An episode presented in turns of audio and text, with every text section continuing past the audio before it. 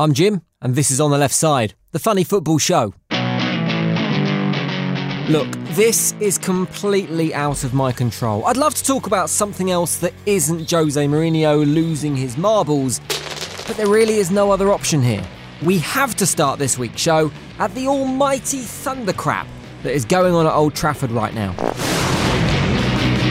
There was me thinking on Friday that Jose had got his weekly dose of mental well out the way nice and early by turning up to his pre game press conference 30 minutes before it was even due to start and before most of the journalists even arrived.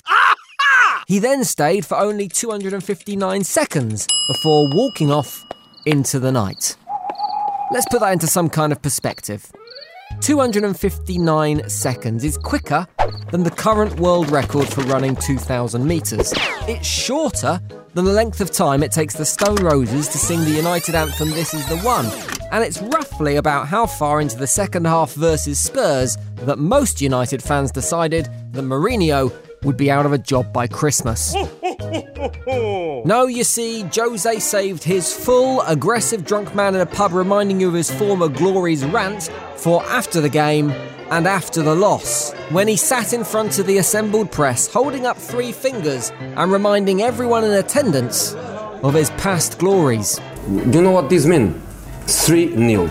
But also mean three premierships, and I won more premierships alone than the other 19 managers together. Three for me and two for them. Respect, respect, respect, man, respect, respect, respect, man. And with that, he just walked out. Now, he's clearly been planning the whole one more titles than the rest of the league combined line for absolutely ages, just waiting for Arsene Wenger to go so he can wheel out that beautiful statistic. I wouldn't be surprised if he'd even hired that Wenger out plane we saw last season. I'm not sure it really flies as an excuse either, does it? That he's won three Premier League titles with another club. That's like explaining to your wife how it's okay that you forgot Valentine's Day this year because you bought loads of great presents for your ex when you were together. Good luck with that one. The performance on the pitch and in the press conference have got rumours raging as to how long Jose has left in Manchester and also who might replace him. Mm-hmm. Zinedine Zidane, Pochettino, and Antonio Conte are all in the mix, along with one more surprising name. Big Sam Allardyce, who was chatting about his own chances this week on Talk Sport with Alan Brazil. You're in there at 100 to 1. Can we have a pound on you? Come on. I'll have a pound on myself. Hang on a minute. So, the solution to Jose's boring, ugly, negative football at Manchester United is Sam Allardyce. Something's gone wrong here, hasn't it? I'm not sure I'd take that as a top tip, to be honest. If you're going to take betting advice from anyone at Talk Sport, then you should probably be asking Joey Barton. The whole respect thing wasn't the highlight from Jose, by the way. He also came up with one of his best ever excuses for the loss. By the strategic point of view, we didn't lose. By the tactical point of view, we didn't lose. But we lost the game. Ah, that's all right then. All you idiots can focus on the Premier League table with its points and its goals. Jose is going to focus on the tactical table with, um, whatever that counts. Excuses? To be fair, there are probably a fair few managers in the league who wouldn't mind a few extra points here and there for winning their tactics, and one of them might be Manuel Pellegrini. West Ham fans couldn't believe that they'd bagged a former Real Madrid and Man City manager to look after them, and I'm sure Manuel now can't believe quite what he's got himself into in the East End, as the Hammers remain the only team in the top four flights of English football without a single league point. Or as Gary Lineker put it on Match of the Day, West Ham had uh, lots of opportunities. Where are they, Jim? I mean, obviously they're pointless. I couldn't have said it better myself. It's so bad, in fact, that after his recent driving indiscretions, even Hugo Lloris has more points than the Hammers right now. That's if Harry Kane hasn't claimed them for him. With that appointment and the cash being spent, there's no real surprise that expectations are high in East London right now, and it's not just for the fans either. The manager has expectations too, who, before the match, compared new signing Jack Wilshere with the now retired Italian legend Andrea Pirlo. No, I suppose there are a few similarities there, like the amount of football both of them play.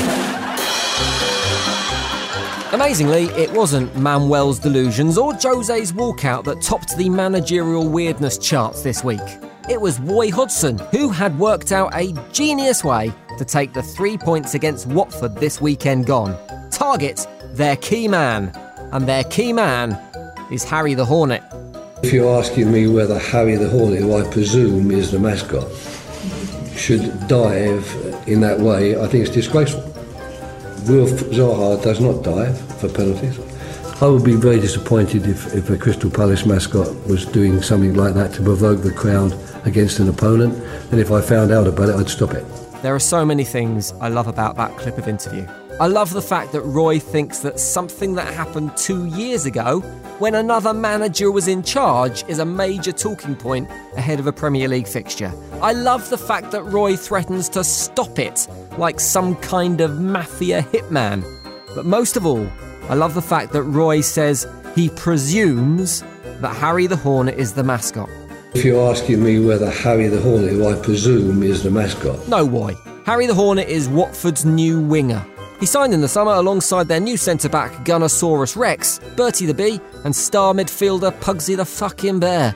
It's almost as funny as his statement that Wilf Zaha doesn't die. Anyway, hopefully, United fans, that has cheered you up a bit. If not, I'm sure this chaos is all just part of the board's master plan, and there'll be a brand new sponsorship deal with the manufacturer of antidepressants announced by the end of the week.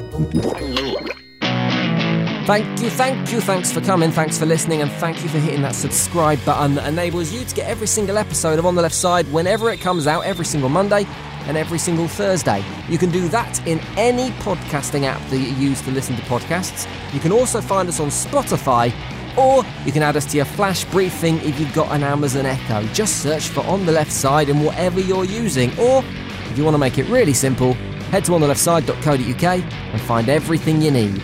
In a few days, amigos, adios. On the Left Side is written and produced by Ant McGinley and Jim Silverson.